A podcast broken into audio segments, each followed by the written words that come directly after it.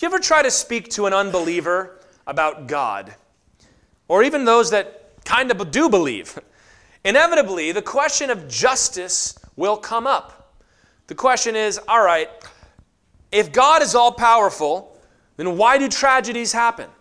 Why do little kids die? Why do forest fires and other natural disasters happen? Why do earthquakes and hurricanes happen? Or why does God allow bad people to do bad things? Some people say, I can't believe in God because of Hitler, or I can't believe in God because of that school shooter, or because of what my mother did to me. Because if God was good, He would stop it.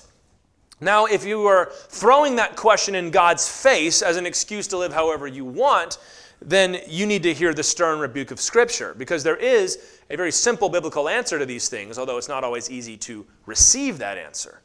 But if you are coming to God with a broken heart and you truly want to understand, you need to know that you are right in line with what the Bible itself expresses. It's interesting to me that very often uh, people will criticize the Bible with things that the Bible itself says. Most common one, well, the church is just full of hypocrites. I could never go to a church like that. You know, Jesus had a problem with hypocrites too. And that's probably where you learned the word hypocrite, actually, is from Jesus. But it's the same thing when we say, why doesn't God do something about all of this? There's two Psalms that I could read. There were like eight, but I had to trim it down to two here. That maybe you've felt this before. Psalm 119, verse 84. How long must your servant endure? When will you judge those who persecute me? You ever felt that way? So did David, and God put it in your Bible. Psalm 74, verse 10, here's one. How long, O God, is the foe to scoff? Is the enemy to revile your name forever? I heard somebody not long ago say that he doesn't like Christianity as a religion because the people don't stand up and fight for themselves. And what kind of God would allow his people and even his son Jesus to be killed and to die? Such a person obviously very much misunderstands the purpose of the cross and that Jesus Christ said, No one takes my life from me. However, the attitude that says, Lord, how long is this going to go on? is a biblical one. The desire for justice is the groan of all creation. What you must know is that God hears those prayers and that someday God is going to answer those prayers, and that's what we're going to talk about in Revelation 6 today. Especially in recent years, everyone is crying out for justice and for retribution for old wrongs to be righted, for every injustice that has ever happened to be corrected here and now and immediately and swiftly and violently and with no regard to the cost. You need to hear this, and some of us are on the other side of that political divide, that that call is righteous. The desire for everything to be made right immediately and instantly is a good desire. However, what such people and what all of us very often do not realize is that the delay of God's justice is the demonstration of God's mercy. Can I say that again? The delay of God's justice is the demonstration of God's mercy. Why doesn't God send swift and instant justice now? Because more people will be caught in that justice and that wrath than you think. We say things like that under the assumption that when it comes, I certainly won't be caught up in that judgment and that punishment, when in fact that is exactly what the Bible says. When justice comes, it will not be relief for most people. In fact, for almost all people. And God is delaying in order to allow more people to repent and be brought under His grace so that they do not fall under His wrath. Let's look at this. Revelation chapter 6, verses 9 through 11. We'll start with this here. When he opened the fifth seal, I saw under the altar the souls of those who had been slain for the word of God and for the witness they had borne. They cried out with a loud voice, O sovereign Lord, holy and true, how long before you will judge and avenge our blood on those who dwell on the earth? Then they were each given a white robe and told to rest a little longer until the number of their fellow servants and their brothers should be complete, who were to be killed as they themselves had been. The scene here is the same as it's been from chapter 4 and 5 and early part of 6. This is the throne room of heaven. God holds in his hand a scroll sealed with seven seals. And in case you're not familiar with what that is, maybe you've seen an old movie where they will fold the paper over, they'll pour hot candle wax on it, they'll take a ring or a seal and press it down, and then when the wax dries, that seals the document and holds it shut. Well, there is a scroll with seven of these on it. And this scroll represents, at its most basic level, there may be more to it, it represents God's plan for the end. It represents God's justice poured out on the world. But nobody was found worthy to open it because everybody else deserves the same justice. So, how can anybody else work it out, right? Well, one person was found. Like we just sang, it was the Lamb of God who was slain, who represents Jesus Christ. He's called the Lamb because he was a sacrifice for sins, just like in Passover. And he begins to open the seven seals. And the first four seals we saw were the famous four horsemen of the apocalypse. And if traffic on YouTube is any indication of how much that subject interests people, that video we posted online received way more views, way faster than anything else we've put up there. Because that's the title that people go, oh, okay, I want to learn something about this. I've heard about the four horsemen of the apocalypse. What it represented, without going into great detail again, it's really all of a piece, is the rise of the final evil empire. That's what's going to happen at the end. A final evil empire will rise, and it's called Babylon. We'll debate later if that is a symbolic or a literal name. We'll just call them Babylon. And that that will lead to worldwide calamity, war, economic disaster, death of all kinds. That's the first four seals. Well, the fifth one is different. It reveals Christian martyrs under the altar. And we're going to see several times in the book of Revelation that the throne room of God is laid out like the tabernacle or the temple in the Old Testament. In fact, Moses was told to build it according to the design of what it is in heaven. Hebrews confirms this for us. And uh, we've talked about that at length in the book of Leviticus and, and in the end of Exodus, if you want to go listen to those studies. But there's an altar there and so the problem is there's two altars in the, in the tabernacle. There's the bronze altar, the brazen altar, sometimes called, where they would offer the sacrifices of meat, the sheep and the goats and the oxen. And what you would do, according to Leviticus 4 7, is you would take the blood that was not sprinkled and you would drain that under the altar. And in the temple, at least, there was a plumbing system that would lead all that away. So this is likely where this is coming from that the blood of the martyrs is under the altar because we live in imitation of Jesus, and that if we die, we die with him. And so if he died as a sacrifice, there under the altar. The other option, though, is that this is the golden incense altar which represented prayer. In the holy place, not the Holy of Holies, but the one before that, there was a golden altar about the size of this pulpit. You would heat it up and you would put incense on it, and it would burn and it would make it all smell nice. And because they are praying to the Lord, and because in chapter 8, an angel is going to take the incense bowl of the prayers of these saints, some people believe this is the incense altar, or maybe John is mixing his metaphors and it's not that big a deal. The question becomes are these the martyrs from all time or just from the tribulation? Last time we talked about this at length. The Bible outlines one last seven year period that we call the tribulation. So, are these all saints throughout all history or just those that have died during this period? It's really not important as far as how you interpret this passage. I think this is probably referring to the tribulation saints, meaning not everybody from Stephen forward, but those who have died since the rapture and since the rise of Babylon. Because what he's inaugurating is the rise of Babylon and then the martyrs who die. And they also say those who are now persecuting us. It, there's that present tense aspect of it, and it could be that's what's going on. But uh, I, I think the application is certainly broader than that. It is abundantly clear, without interpreting this passage exactly the same way, that believers in Jesus will be absolutely and utterly ravaged during those last seven years. Jesus in Matthew 24, and I think I already drew out last time how if you read Jesus' description of the tribulation in Matthew 24, it lines up almost precisely with the seven seal judgments. So, after Jesus described what we would have called the fourth seal, he said in verse 9, They will deliver you up to tribulation and put you to death, and you will be hated by all nations for my name's sake.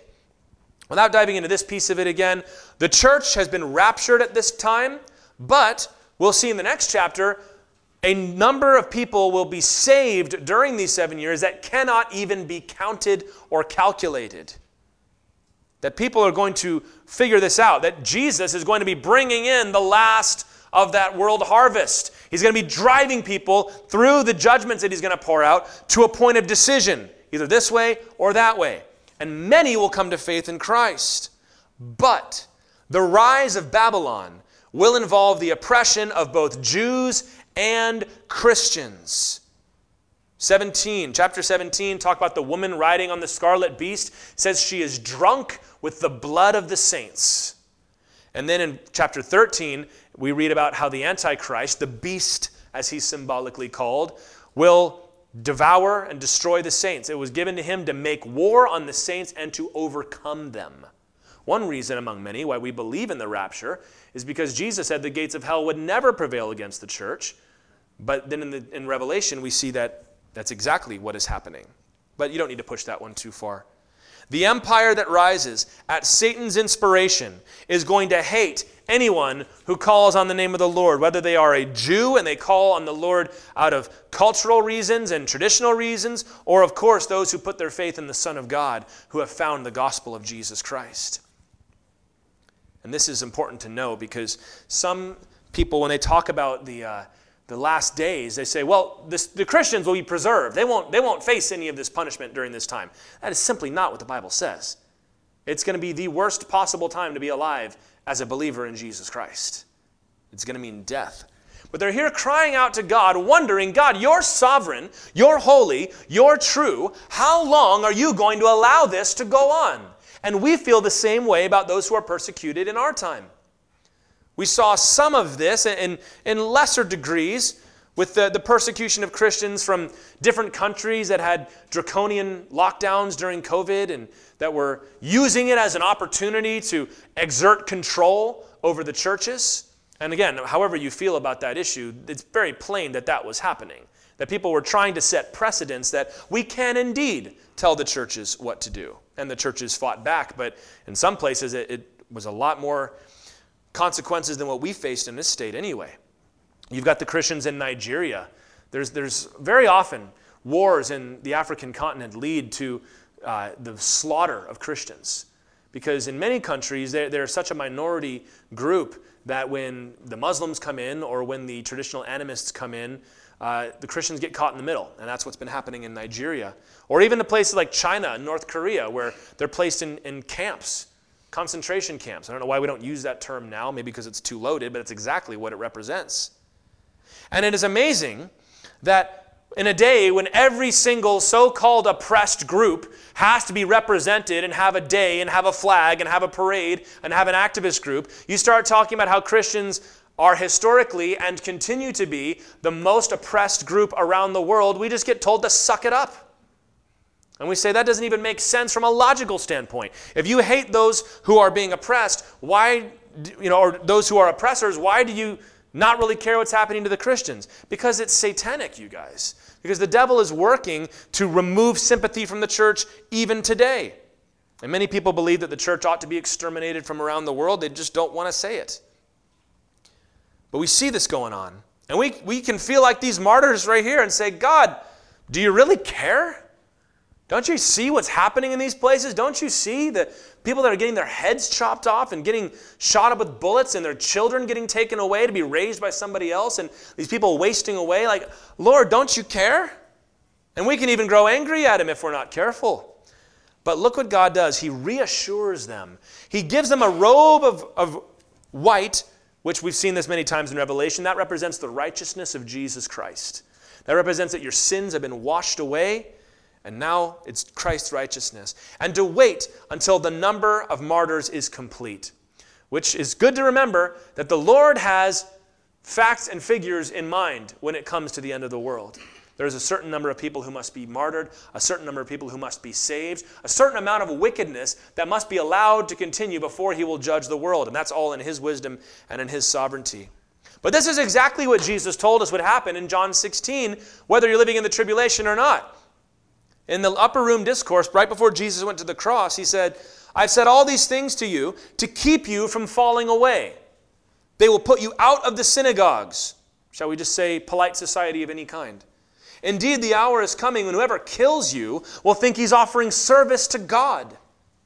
And they will do these things because they have not known the Father nor me. But I have said these things to you, that when their hour comes, you may remember that I told them to you. Jesus warned the church you're going to be persecuted, you're going to be killed, you're going to be imprisoned, you're going to be ostracized. I'm telling you this now so that when it happens, you will not panic and you will not fall away. Peter told the, the church in 1 Peter 4 it is not a strange thing when a Christian suffers for the name of Christ. So I recognize that there are some of you here who maybe don't hold to the same interpretation of the end times as we do here. We love you. You are welcome here. Uh, I realize this might be some uncomfortable weeks for you, but anyway, we're happy you're here. But one of the most common accusations that pre trib guys face, that believe that rapture is going to happen before the tribulation, so you guys just don't believe you should ever have to suffer. You think you're too good. You're Western people that think you're all privileged and wonderful. And you think, well, I should never have to suffer for any reason. And that's why you believe in the rapture. First of all, I've been in pre trib churches my whole life. I have never once heard anybody say that. I have heard that idea denounced many times. But I'll tell you right now, you can at least be comfortable here. Every single person in this room should be prepared to suffer and die for the name of Jesus. We are not so special, even as Americans who are incredibly blessed to live where we do, especially those that get to live in the deep south, where if there's any place where there's still some cultural value to the church, it's here. We get to live here where we're not being oppressed, we're not being persecuted. But, guys, should that day come, don't panic and run away. Just say, well, good, we're counted worthy to suffer for the name of Jesus Christ. Bible says everyone who desires to live godly in Christ Jesus will be persecuted. We do not hold to the pre-trib rapture because we don't want to suffer. We are more than willing to suffer for Jesus Christ. We believe in the pre-trib rapture because that's how we believe the Bible tells it to us. And how do we feel comforted when we know that these persecutions are coming?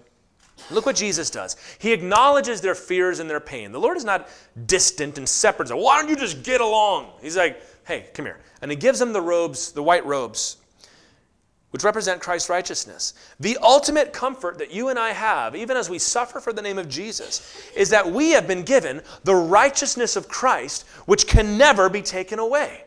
We remember what has been won for us on the cross, that Jesus has given us everlasting life.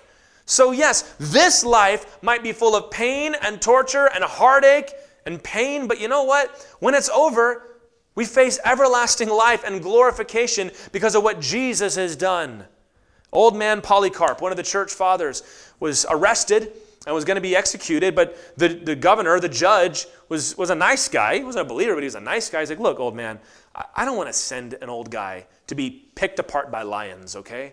Just, will you renounce Jesus just, just say Caesar is Lord so that I can let you go. And then go back and he's kind of telling him, go back and do whatever you want. Just here in the courtroom, will you please? And Polycarp said, I have followed Jesus for these 83 years, I believe it was, and he's never done me any wrong. How can I now do something like that to my Jesus?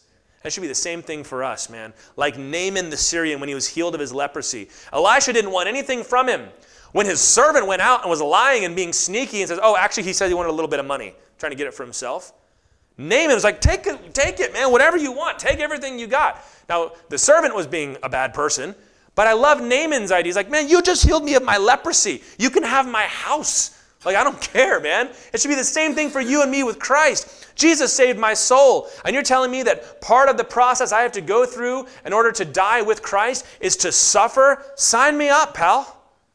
And that doesn't make it any easier in the moment, but because that truth is hanging over everything else, that's the comfort that you must cling to. That enables us to endure to the end, trusting that God will work justice one day, even if we don't see it right now. So pray for your persecuted brothers, guys. We take time every now and then to give an update on the persecuted church. Zach always does a great job with that.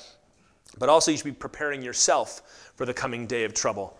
You know, we're living in very uncertain times. It's not too hard to imagine how things could get very bad very fast with the church caught in the middle because nobody really likes us.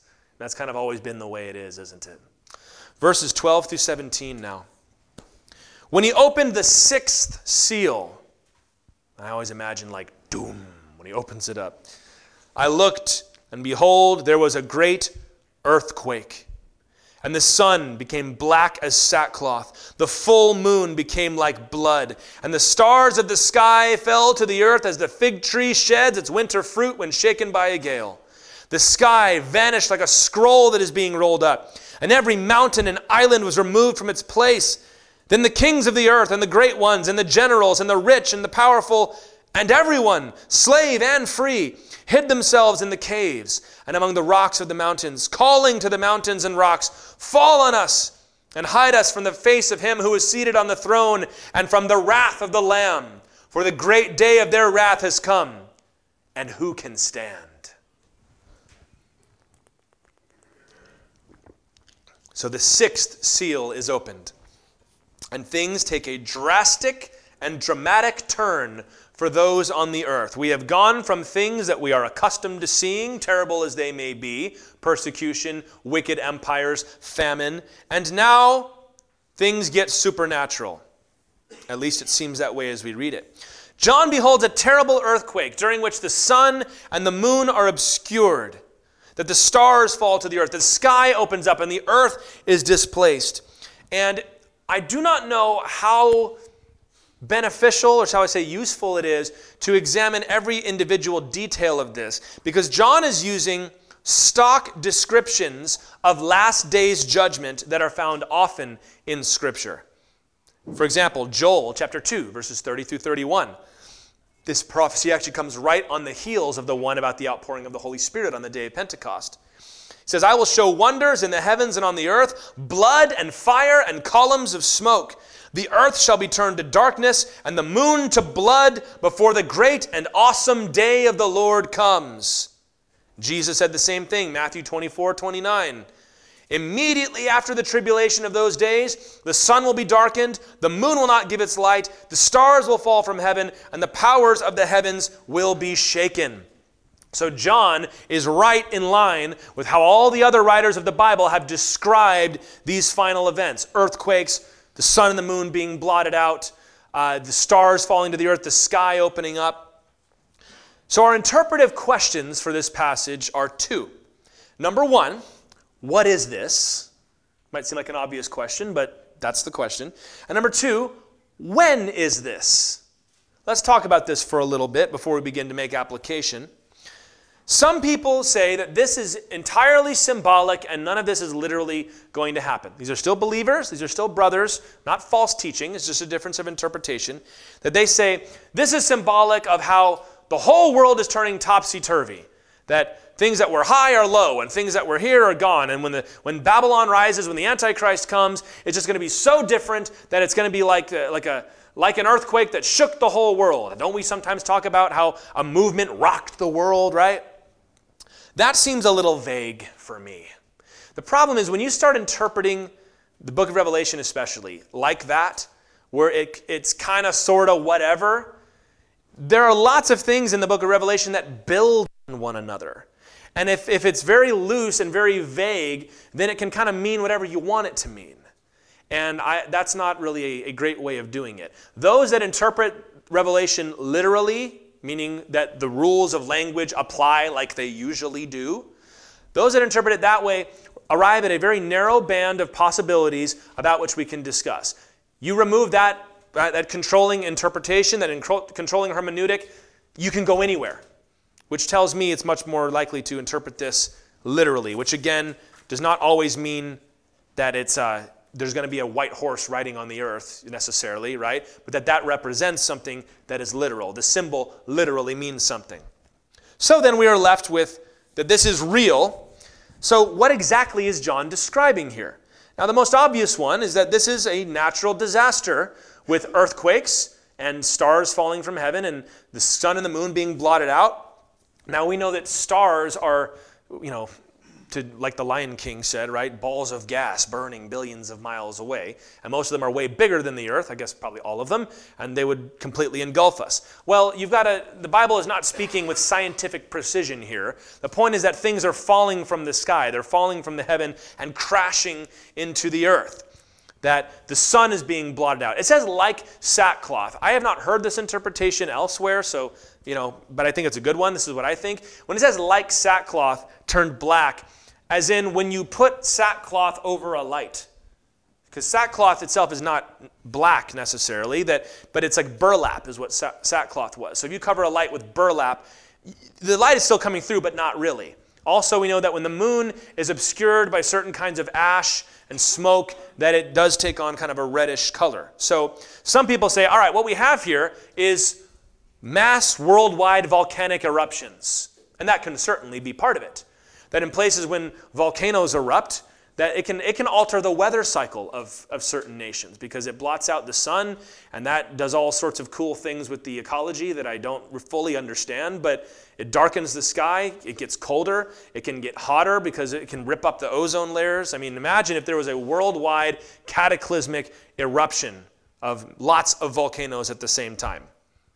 And some people believe, okay, this is a meteor shower, that, you know, all these things that everybody gets worried about every couple years. What happens if this comet hits us? What happens if the, well, what if it did this time?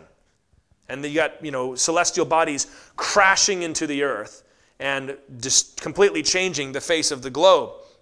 So that's, that's one possibility. It could also just be that this is the Lord grabbing the earth in the palm of his hand and just shaking it real good. And that there's not so much a natural explanation, so to speak, other than the effects that everybody feels.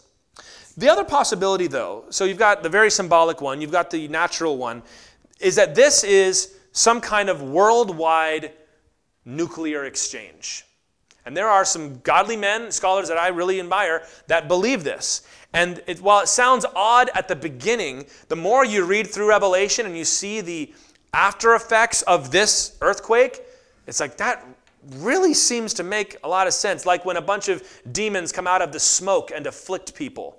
I mean, that's, you know, that makes some sense here. There are also examples in the Old Testament of where God said, I will rain down from heaven and destroy you. And the way it was fulfilled was Babylon or Assyria came in and destroyed the city. And that was a legitimate interpretation and fulfillment of that prophecy. So this could be when they finally do it. How's that? When everybody's been holding in check, we're not using the nukes, we're not using the atom bombs, we're not using all the secret, really cool Area 51 stuff that you found on a blog somewhere. But now this time we're going to turn it loose. And, you know, orbital missiles and all this stuff. And just the whole globe gets smashed. And so the stars falling to the earth would be those kinds of bombs and, and that thing. Um, I don't know if I love that idea.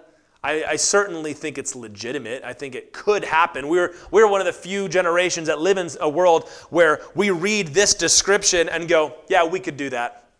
If we got really stupid, we could do that. So that could be exactly what John is prophesying. But I think this is probably much closer to the plagues of Egypt here. That God is intervening and literally rocking the world. And whether that takes the place of uh, just earthquakes or whether the Lord decides to smash every fault line together and all the volcanoes blow up and that blots out the sun and maybe, I, I don't know exactly, but it sure, certainly seems to be divine intervention here. And uh, you can have your own fun discussing that at uh, the home fellowships on Tuesday and Thursday this week. But point is, it's going to be bad. It's called an earthquake, so we're going to call it an earthquake because that's probably what it means when it says earthquake. Now, then, the, so that's what it is. Here's the second question When is this? When is this? Remember, we have a seven year timeline, although Revelation focuses almost exclusively on the last three and a half years. Tim LaHaye is one of those guys that was very confident about this and then this and then this and then this. Many others uh, don't really see it that way. They see that Revelation not as one thing leading to the next, as much as things being described multiple times. And they would see this big earthquake as actually the very end, because it says the sky is rolled up like a scroll, right? To which I would say, well, but that's a description that's used lots of places and doesn't necessarily have to mean the end of the world. But it could. Here's, here's the, the tricky bit when you get in Revelation. We're going to see three cycles of seven judgments. First seven are the seals that we're seeing here. The next seven are going to be trumpets, and the last seven are going to be bowls or vials, to use the old, uh, the old King James description there. And each one of them ends with an earthquake. And so there are some that see that and they go, oh, so you just kind of slap them on top of each other, and they all basically mean the same thing. But I don't, I, I've never heard somebody explain that in such a way where it made sense to me. And maybe that's because I'm not so smart. But people say, well, they're all just describing the same thing. However, there's a definite escalation. For example, the first four trumpets describe a third of the waters and, this, and the grass getting destroyed. The, the first, I think, two through four, or two and three bowls describe all of it. So as before it was only a piece, and then later on it's going to be all of it. And they all end with earthquakes, um, but there's a lot of earthquakes in Revelation.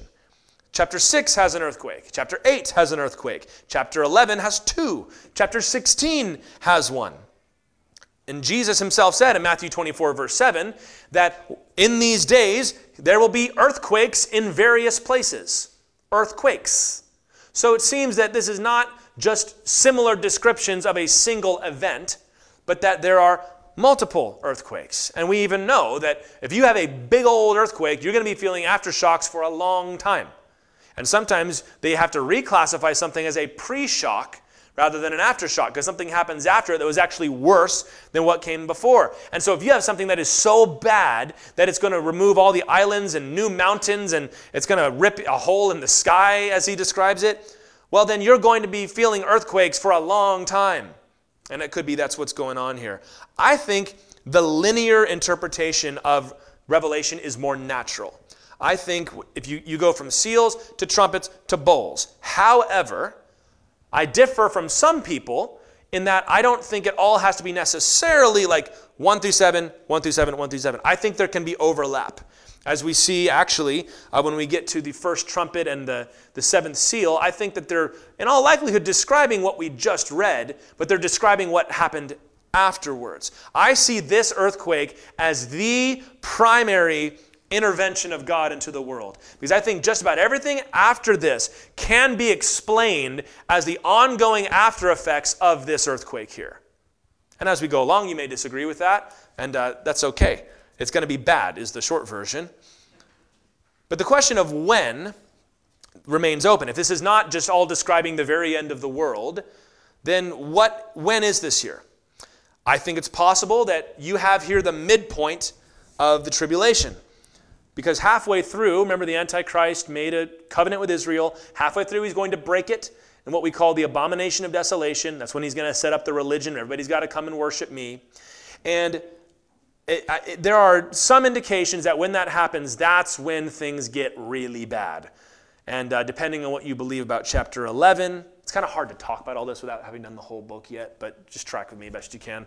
Uh, it could be that, that that midpoint, that abomination of desolation, will lead to a great earthquake. That that will be God's, you know, God's big intervention to show the world that this is this is the rock that is going to start to strike the feet of iron and clay, to use Daniel's prophecy.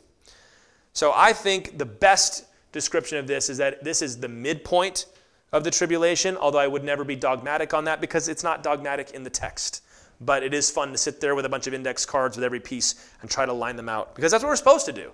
That's not like the wrong thing to do. That's okay. God gave us prophecy.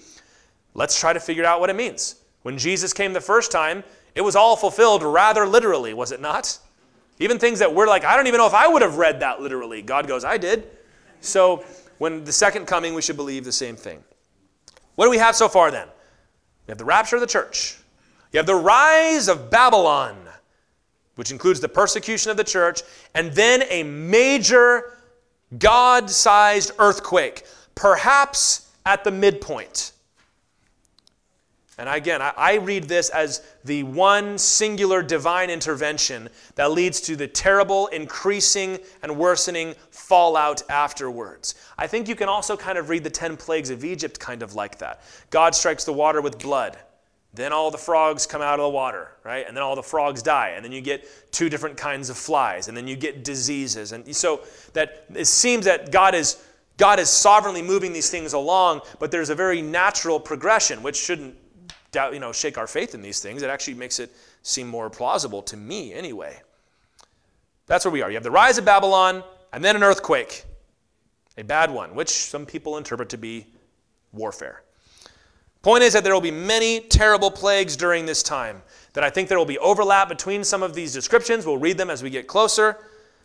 Through this book, if you're taking notes, there are three main themes to follow. And this is, by the time we get through this book, I'll probably have a really good way to organize this that I'm going to wish I had when we started. But there's three main themes to look at here. I read the whole book like six times last night, tried to sort through all this. But number one is the gospel, the spread of the gospel and the martyrs. That's theme number one.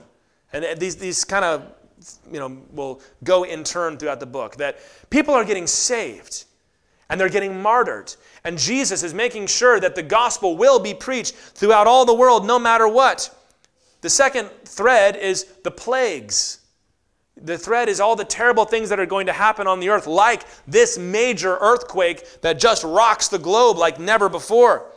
And the third thread is Babylon, the evil empire inspired by Satan and all the things they're doing. So far in Revelation, we have seen pieces of each one of those. As far as Babylon, Babylon has come to power, violently killing a quarter of the people on the globe. The church, we see that people are getting saved, but they're being persecuted and they're dying in great numbers. Next week, we'll look at them a little closer. And then the plagues. God stepped in and God sent an earthquake on the world that caused even the mighty and the generals and the rulers to be afraid. And as we go through, if you take the time to trace and say, okay, this section belongs to this category over here, it becomes easier, I think, to smooth them out when you come to the end. What is more relevant for our context today, not that this is irrelevant, but in terms of what we're discussing, is the dread of the wicked when the wrath of the Lamb comes. This giant earthquake, be it warfare or be it whatever, you know, meteor showers or whatever you want to describe it. Every person on earth fears this day. He says, from the top to the bottom, the slaves, all the way up to the rulers of the world. And they all recognize that this is the wrath of God and His Son, Jesus Christ, the Lamb. The day of wrath has come. Have you noticed that when terrible tragedies happen, society and people will have at least one profound moment of clarity. Do you remember after 9 11 how full the churches were for about two weeks? Because people recognized some, some, our whole world has been shattered. We've got, to, we've got to look to God. Or even, you know, in, you look at COVID, when that happened, and people got weird during that time. We all know that. But everybody was, all of a sudden, the tick, uptick in interest in Bible prophecy, the interest in religion. What does God have to say about these things? Some people violently opposing it and saying, it has nothing to do with God. And it's like, well, why are you yelling so much then? People can recognize, because there is a conscience, there is a God sized hole in the heart that people can recognize. You know, and even when, when this is over, we're going to read that they're going to shake it off and get right back to what they were doing. But in the moment, you know good and well, people go, oh my goodness, if I die right now, I'm going to hell. If I die today, that's it. I've been a terrible person. I'm going to die. And you got to hide me because if Jesus finds me, that's it. I think also you will have seen all of these martyrs would have been testifying and warning that this is coming. So everybody's going to know good and well what this is, even if they doubted it beforehand. And this prophecy of people hiding themselves, once again, draws from all over the Bible. John, among other things, is compiling Bible scripture into one definitive book. Hosea chapter 10, verse 8. He wrote, The high places of Aven, the sin of Israel, shall be destroyed. Thorn and thistle shall grow up on their altars, and they shall say to the mountains, Cover us, and to the hills, Fall on us. In Luke 23, when Jesus was actually on his way up the hill to be crucified, he turned to the women that were following and said, Daughters of Jerusalem, do not weep for me, but weep for yourselves and for your children. For behold, the days are coming when they will say, Blessed are the barren, and the wombs that never bore, and the breasts that never nursed. Then they will begin to say to the mountains, Fall on us, and to the hills, Cover us. For if they do these things when the wood is green, what will happen when it is dry? So you think it's bad now, you guys. You have no idea what it's going to be like in the, those days. I once had a tree fall in my backyard in the night. And I was at the back of the house and it fell and it broke out a window in the house. And the noise was absolutely deafening and terrifying, especially since it was unexpected. Just raining outside, normal night, and you know the trunk had rotted out, and you know just that. And so it, my, I, I'm telling you, I'm sitting at my desk, and it's the desk that's in my office now. If you want to go take a look, the the door that you open up. Remember when you used to put the monitor, or not the, you put the computer inside the thing, and you'd open it like this. That door, the hin- broke off its hinges a long time ago, but you can kind of shove it in. My desk is shaking like this. The door popped out and fell on the floor because it was so loud, it was rattling and shaking the house. And, you know, I was like, ah, you know, yelling because I didn't know what was about to. I thought I was going to die. I thought it was blowing up from the inside or something like that. It was so loud. I've, I, i have cut down trees before. When you can see it happening, it's kind of cool. When you have no idea what's going on and it's just that noise outside back there, it freaks you out. My wife screamed at the top of her lungs. I didn't even hear it. I heard a giant crash that broke through the window, and all four of my children slept through it. but imagine this then. Imagine every mountain being brought low, every, every island fleeing away. Imagine the, the turmoil and the upheaval in the world, stars falling. The sun and the moon don't even look right anymore, and things are smashing into the earth. Whatever the fulfillment might be, people will be terrified. The wrath of God has come. God sees the persecution of his church and will only tolerate it until the proper time has come. Just as Jesus did not cleanse the temple until the end of his ministry, despite year after year after year of walking in there, seeing what they were doing, ripping people off, gouging the prices, keeping the Gentiles from worshiping. The last time he went, he's like, This time we're flipping the tables over. I made a whip special for this occasion. I'm driving people out of this temple. And it says the disciples saw him and were amazed because they never seen Jesus like this. The world will not recognize Jesus when he starts pouring out his wrath on the earth. This is the wrath of the Lamb. And who is the Lamb? It's Jesus Christ. Do you have room in your conception of Jesus for the one that would pour this kind of wrath out on the globe? If you don't, you need to adjust it because this is Jesus. And note, that 1 Thessalonians 5:19 says that those who are in Christ are not appointed to wrath. That we will not endure wrath because all the wrath for us was taken by Jesus on the cross, which is why I think it totally precludes the possibility that the church is on the earth during this time because that would in- involve the church facing the wrath of Christ, which he is doing in this passage in response to the outcry of the martyred saints. We've talked about that before, so I'll just move on from it. But so many people want justice. They want God to step in. Why doesn't God do something about all this? I could never believe in a God that would let somebody shoot up a school like that. I could never believe in a God that could let this kind of war happen or this kind of disaster happen. And by saying that, they're putting themselves, as the psalmist says, in the seat of the scoffer. They're sitting down and saying, I know better than God. I'm smarter than God. I'm more righteous than God. And if I was in charge of the world, things would be going better. Not realizing that if God were to pour out his justice today, you'd be found guilty too. Have you noticed that there are certain people that love to take a stand for a righteous cause? And because they've taken a stand for a righteous cause, they see no need to improve themselves. I can be a jerk. I can be a loser. I don't have to do anything because I'm on the right side of this issue. And there's no political party that has a monopoly on that, let me tell you. If I'm standing over here, then you, you can't criticize me. But God goes, I can and I will. I see things perfectly. I see things exactly the way they are. And Amos the prophet, in Amos 5:18, he said to the people he was preaching to, Why do you desire the day of the Lord? I would say this to many people that are desperate for God's justice and retribution. Why do you want God to pour out justice? Don't you know, as Amos said, it is darkness and not light, that it's not going to go well for you on that day? If you've not repented and put your faith in Jesus Christ as your sacrificial lamb, then the only thing the lamb has left for you is wrath. Rest assured, you will reap the fullness of the debt that you have incurred because of sin. Not just someday, but even today, the Lord will allow you to endure things to reprimand you for what you've done.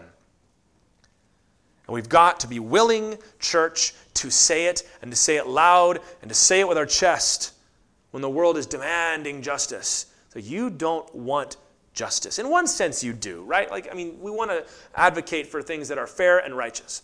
However, if you want fairness from God, fairness from God means you go to hell. That doesn't seem fair. Uh, why exactly? Well, everybody does. Everybody does bad things. Yeah, that's the point.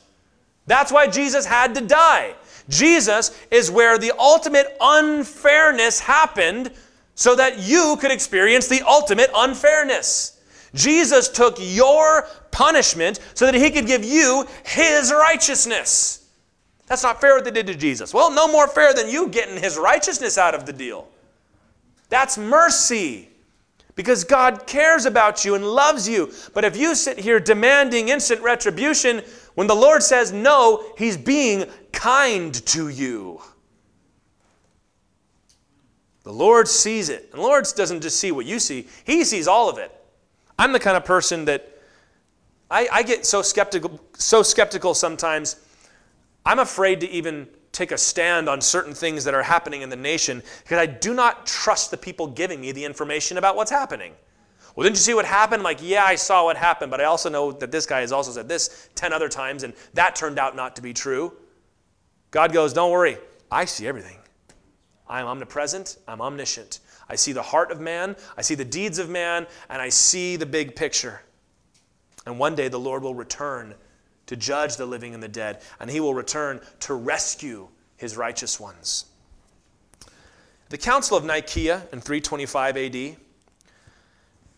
Emperor Constantine, the first Christian emperor, walked into this, this gathering of Christian theologians. Constantine did not participate, but he was there to observe. There was an amazing moment that happened in that point in history. They brought out to be shown before all the, the congregation, all the pastors and bishops that were there to discuss these matters. They brought out all the old men that had survived the persecutions under the previous empires. They had had their limbs chopped off. They had had their faces maimed. They were crippled. They were missing fingers. They were missing arms. And they were, they were these old men that had lived through that and seen countless brothers and sisters killed, crucified, burned alive, fed to the wild animals. And in comes Emperor Constantine, and Eusebius tells us how he went down, bowed the knee, and paid homage to these men that had survived the persecutions. What a picture that is! Rome, bowing before the martyrs of God, the witnesses of God. What a switch! But this is nothing compared for those that are going to face the, wrath of Jesus on that terrible day. Those that do not see things God's way now will be made to see them later. One day, an evil empire will arise and it will afflict believers so terribly, Jesus will pour out his wrath on the earth, beginning with a mighty earthquake that will shatter the globe. And the fallout, as we will read through this book, will ruin the earth. Talk about climate change. You watch and see, my friends. It's going to change.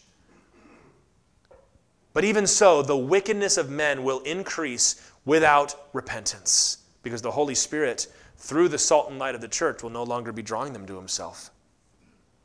I urge each and every one of you today don't call for the mountains to fall on you and hide you. Sometimes we don't call the mountains to fall on us, we, we call upon our job to hide us. We call upon our kids to hide us. We call upon our hobbies and our relationships or politics to hide us from the, the sight of Jesus Christ, to hide us from the wrath of the Lamb. Because you know, if you look him in the eye, you know good and well where you stand. And facing up to it is just too terrible for you. I'm telling you that because the wrath of Jesus has not come yet, the grace of Jesus is still available to you right now. 2 Peter chapter 3 verse 9 says, "The Lord is not slow to fulfill his promise, as some count slowness, meaning Y'all have been saying Jesus is coming back for 2,000 years. He says, No, Lord is not slow, but is patient toward you. Why would he be patient? Not wishing that any should perish, but that all should reach repentance. Why would God delay so long? Because he wants many, many more people to receive his forgiveness first, so that he can be coming not to bring retribution upon you, but to rescue you on that day. If you will turn from your old life and commit yourself to Jesus, if you will believe in his sacrifice on the cross, believe in his resurrection, call upon the name of the Lord, you will be saved. And then you will not receive thunderstones from heaven falling on you.